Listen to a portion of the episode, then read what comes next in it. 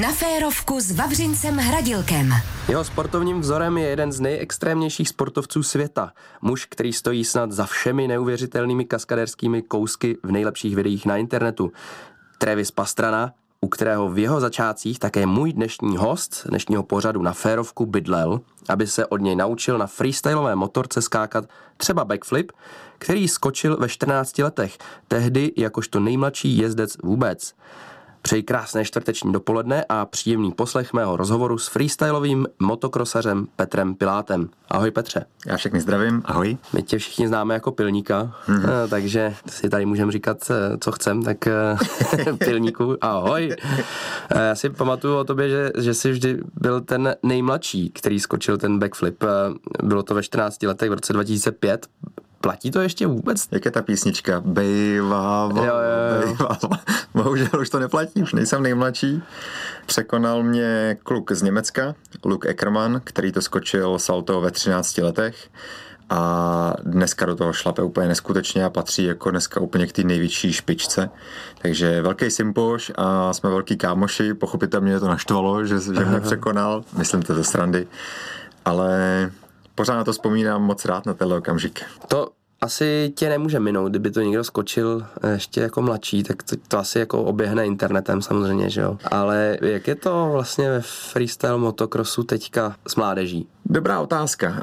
Um, bohužel na to nemám úplně jako dobrou odpověď. Um, myslel jsem si, jestli to není třeba jenom u nás, ale víceméně pořád závodím. Teď jsem se vrátil z Vídně ze závodu a bavili jsme se s klukama z Itálie, ze Španělska.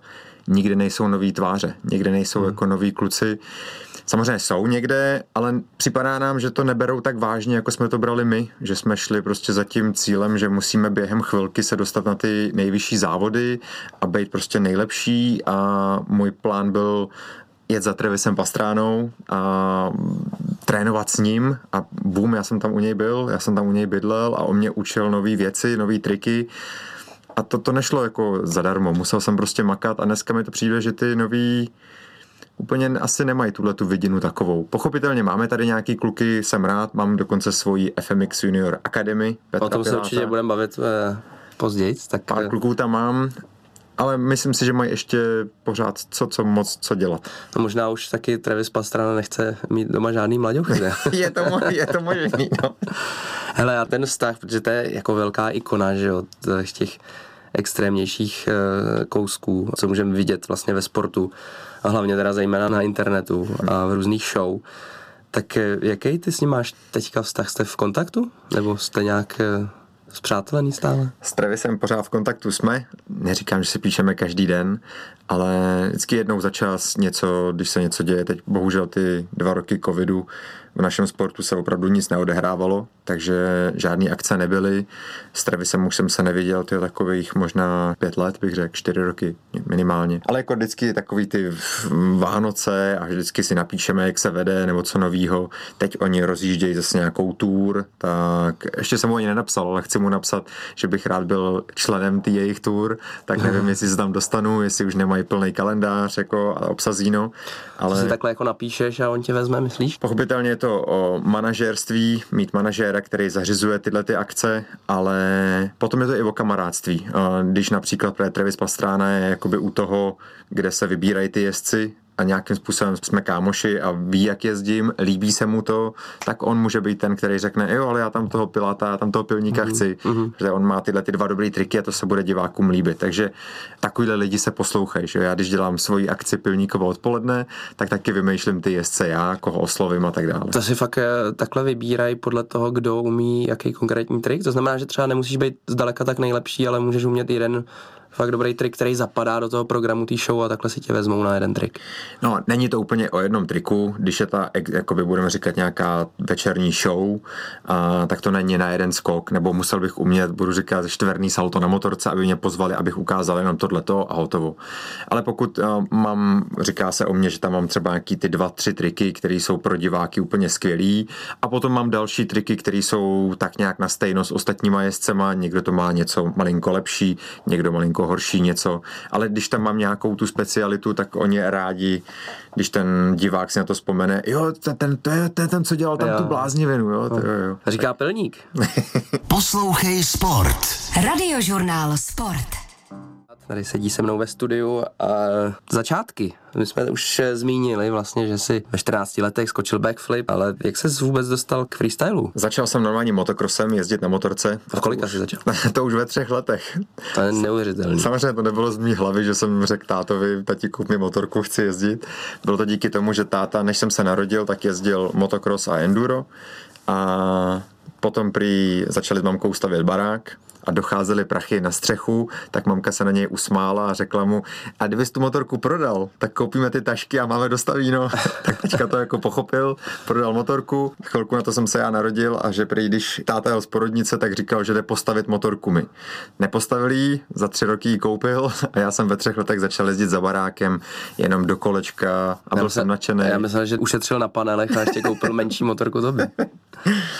No a tak uh, předpokládám, že ve třech letech asi se v tebe ne, jako nezrodí uh, borec, který skáče takový skoky, jako skáčeš, takže ty jsi šel na klasický motocross. klasický motocross. Závodil jsem, myslím si, mi to docela šlo, protože už v pěti letech jsem byl vicemistr Evropy, té dětské kategorii, takže byl jsem úplně nadšený vždycky, uh, jak se ve školce vlastně buď se může jít po obědě domů, nebo se spí. Já jsem nikdy nechtěl spát, já jsem chtěl jít trénovat na motorce a bylo to pro mě všechno. Moc mě to bavilo a měl jsem i velký štěstí to, že bydlím v Pišelích, to je tady u Benešova, a o vesnici vedle bydlel Petr Kuchař, což byla vlastně v té době naše největší hvězda v motokrosu.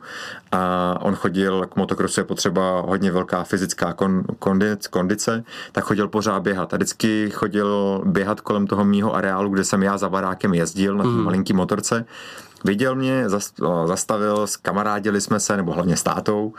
A já jsem potom závodil a on byl vždycky velký jako závodník, velký skoky, jak se mi to líbilo. A on tenkrát vlastně přitáhl z Ameriky uh, freestyle motocross sem uh, s Markem Raymanem, který dneska vlastně dělá ty Gladiator Games, tak dotáhli to vlastně do Evropy, do České republiky poprvé freestyle motocross a já jsem to viděl a říkal jsem si, Vždycky, když jsem vyhrál závod motokrosu, tak poslední skok už jsem přemýšlel, jestli zkusím roztahnout nohy nebo zkusit obě ruce a už jsem se na to těšil. A teď, jak Petr přitáhl tenhle ten sport, tak jsem si říkal, to je vlastně to, co já chci dělat. Hmm. No, no. Takhle to dopadlo. No počkej, co to znamená přitáhnout uh, freestyle motocross? Tak uh, viděli to teda v Americe asi a co přitáhli? Vlastně do té doby se jezdilo na motorce, ne? Hmm. jako maximum, jestli někdo zamával do cíle divákům, tak to bylo všechno, ale hmm. byl to prostě na startu 40 závodníků a jedou do cíle, kdo bude první prostě na konci u praporu hotovo. Ale v Americe prostě začali zjišťovat, že se lidem líbí dělat freestyle motocross, to znamená uděláme jenom dva, tři skoky a ty kluci tam budou závodit a tak musíme to i nějakým způsobem hodnotit. No tak to uděláme jako krasobruslení třeba. Dáme mm. porotu a ty budou hodnotit, že když zvedne ruku, tak je to za dva body. Když zvedne obě ruce, tak je to za pět bodů. No tak, tak tohle vlastně vymysleli ve státech a to byl někdy ten rok 98, 97, 98 a 99 to už Petr přitáhl vlastně právě sem jako do, tý, do Evropy, do Čech, tady to ještě vůbec jako nikdo nejezdil. No a myslím si, to byl rok 99 nebo 2000, udělali první závod v Brně, to bylo myslím v Rondu. Hmm, uh, vevnitř, uvnitř. Uvnitř. Myslím, že to byla tahle hala. Jo, vlastně první ročník tohohle freestylu, letos jsme vlastně teď dva měsíce zpátky, o měsíc zpátky jsme tady měli 20. výročí těch Gladiator Games, takže tím to vlastně všechno začalo. A, a začalo ty, to i pro mě. A ty jsi začal teda, jaký byl třeba tvůj první větší event nebo takováhle show, po případě třeba závod? To nebyl závod, ty Gladiator Games, to jsou vždycky právě většinou na konci roku v té nějaký aréně tady v Praze a tak.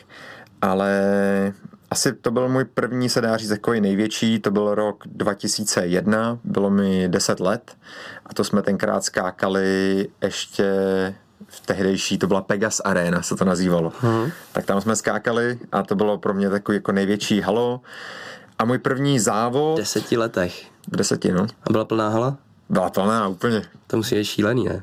jako já byl nadšený a vím, že on už to úplně nepamatuju, ale vím, že říkali, že než jsem vyjel do té arény, takže mi bylo řečeno, že mám skočit asi tři kola, že mám dát. To hmm. znamená, měl jsem skok tam a zpátky, že círka osm skoků, že jsem měl skočit a ten Marek se směje tomu, že jsem jezdil do té doby, než mi došel benzín. No. že mě nemohli zastavit, že mě to asi bavilo natolik. a bylo to fajn. Co tvé rodiče takhle v deseti letech bavilo to taky? No tak pochopitelně maminku už malinko míň, ale ještě, ještě jo, ještě tenkrát se tam byla podívat a všechno. Táta samozřejmě byl pišnej, nadšený, líbilo se mu to, motorkář, on sám, takže super. Mamka se ještě koukala, protože za prvý i ten skok byl mnohem menší, skákal jsem podle mě nějakých 10-12 metrů vzdálenost. Dneska skáčeme minimálně 23-25 metrů, teď jsme skákali 35, takže to jsou opravdu velký skoky.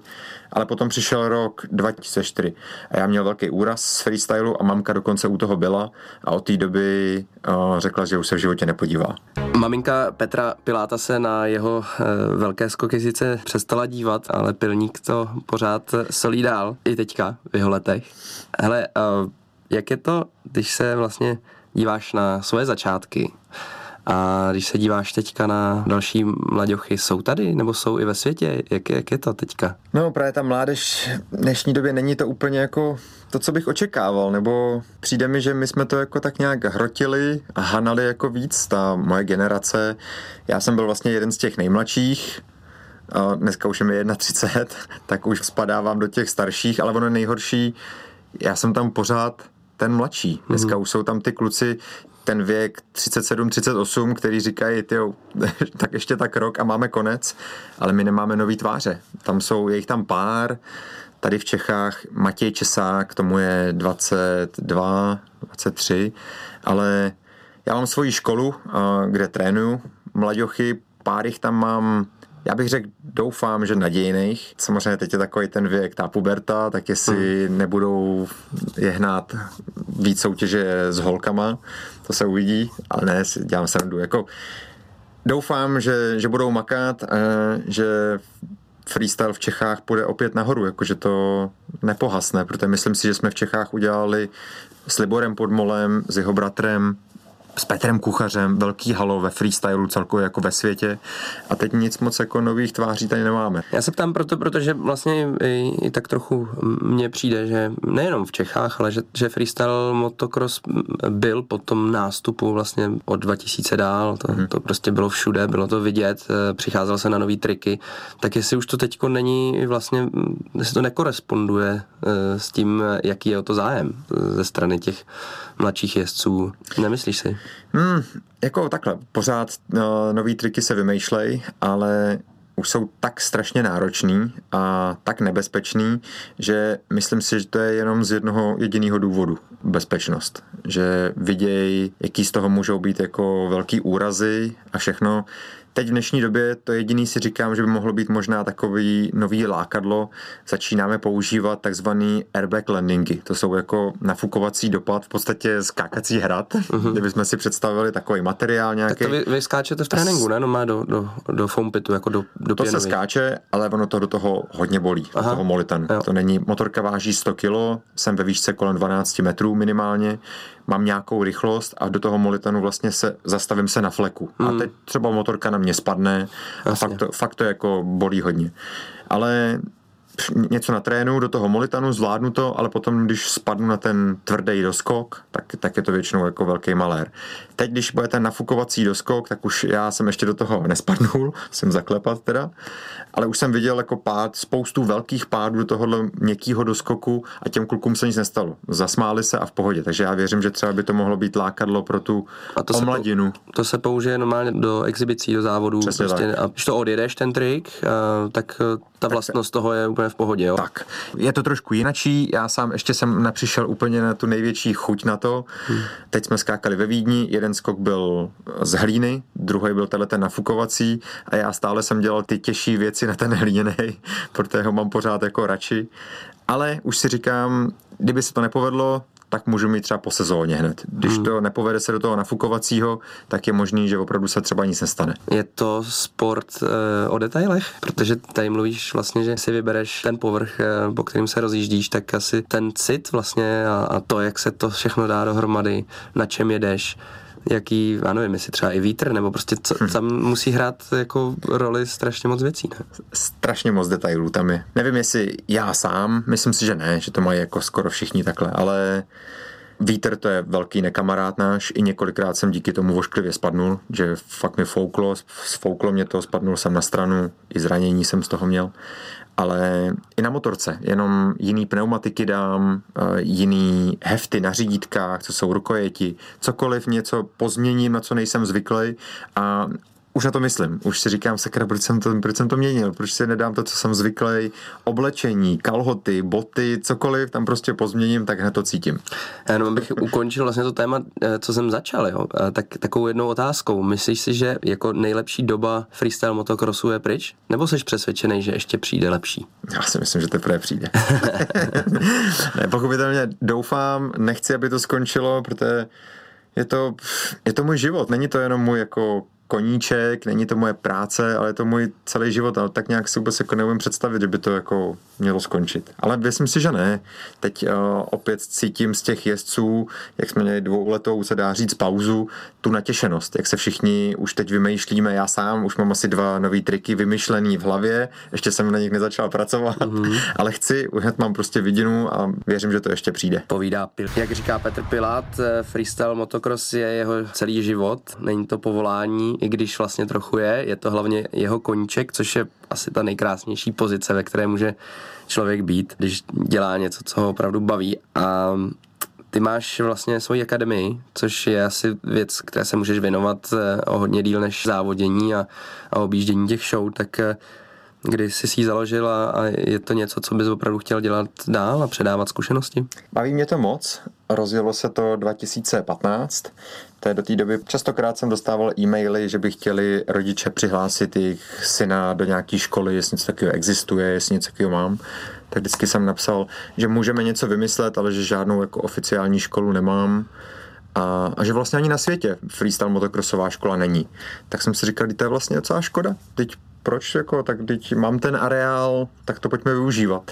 Tak jsem rozjel tuhle tu školu, pomohl mi s tím vlastně ten autoklub České republiky a rozjel jsem to a docela mám tam spoustu kluků, který dělají freestyle a i teď z toho mám úplně husí kůži, mám tam úplně mladý kluky mm, od čtyřletých do osmiletých, do desetiletých, který začali jezdit motokrosové závody, protože přece jenom myslím si, že nějaký ty zkušenosti z motokrosu mám, to jsem jezdil 10 let, párkrát mistr republiky a takový jsem byl, takže trénuje i motokros tyhle ty malý a teď z toho mám velkou radost, mám tam třeba dva, tři kluky, který jezdí teď dva roky a už jezdí mistrovství republiky a už jsou na stupních vítězů.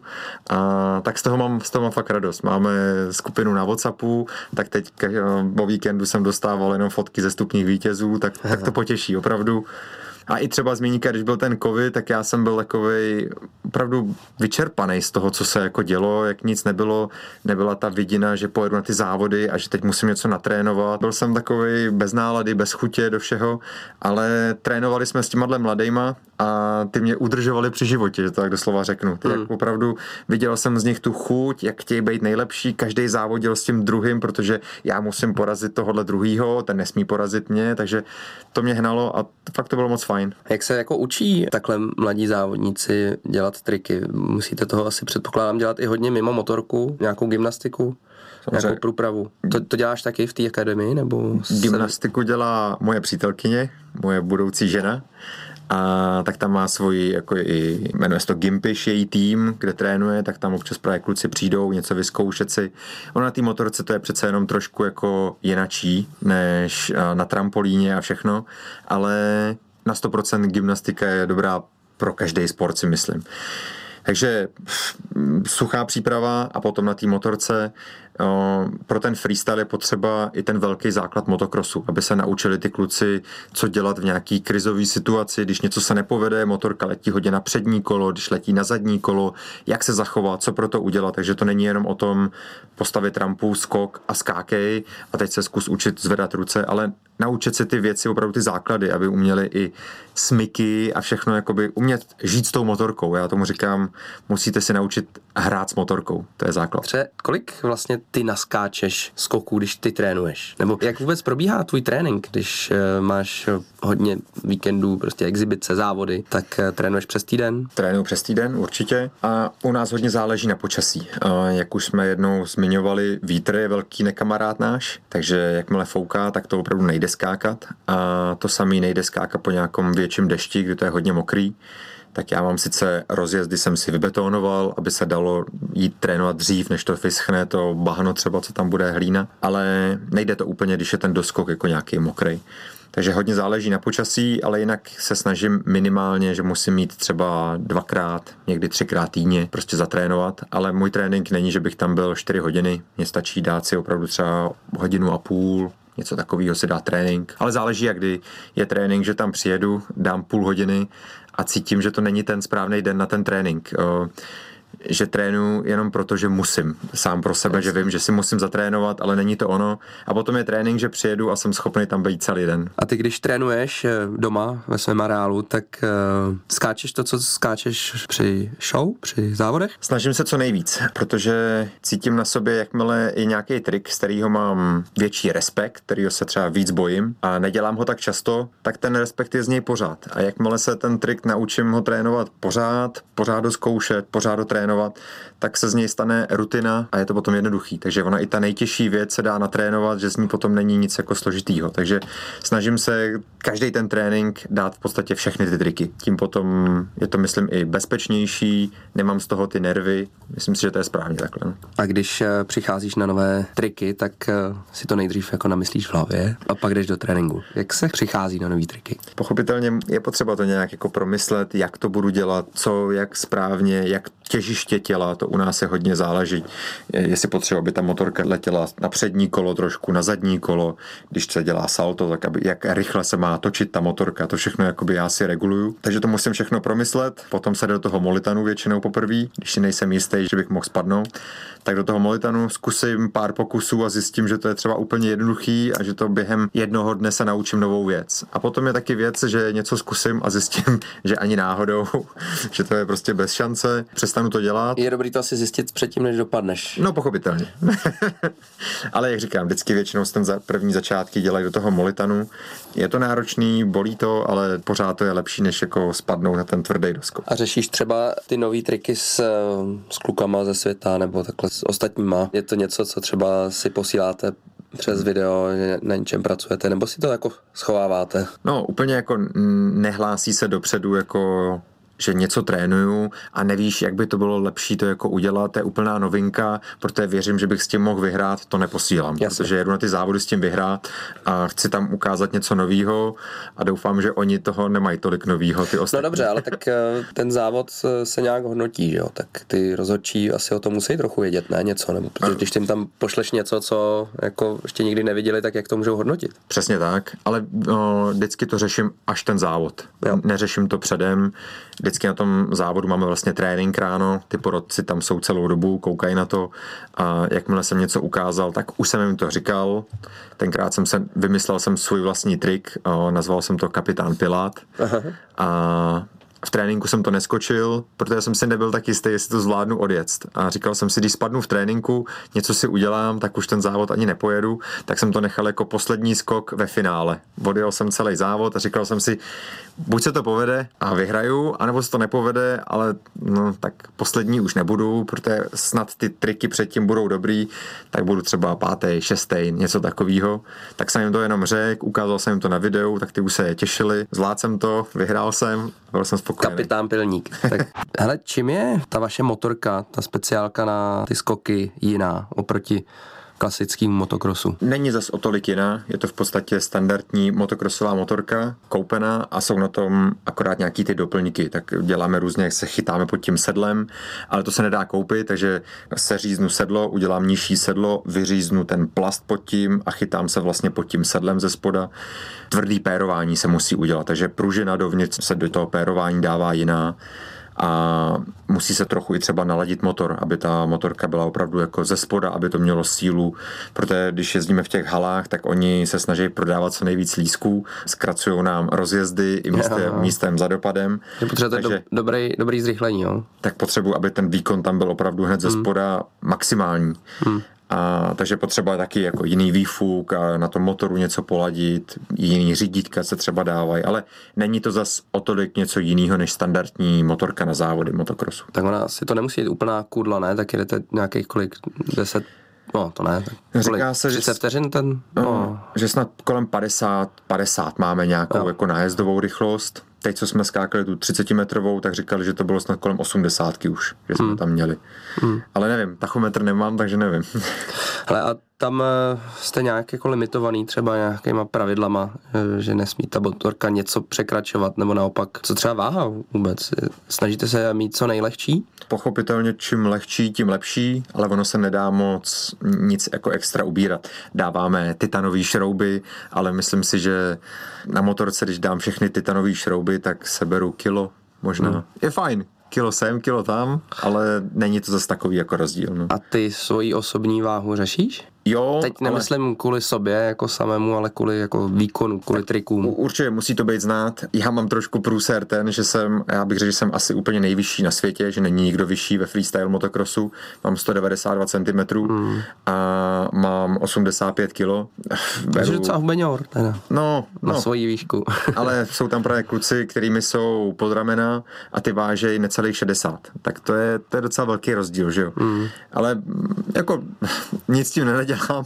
Jasný. Takhle vysoký prostě jsem, motorka mi funguje, tak já jsem spokojený. Ty jsi zmínil, že vlastně v tom motokrosu to je jako hodně a extrémně náročně fyzický sport, eh, tak je to tak v tom freestylu, jako řeší tam jezdci fyzičku, trénuje se hodně, nebo tam jsou i takový jako řekněme, pupkáči. No, jako úplně pupkáči tam jsou.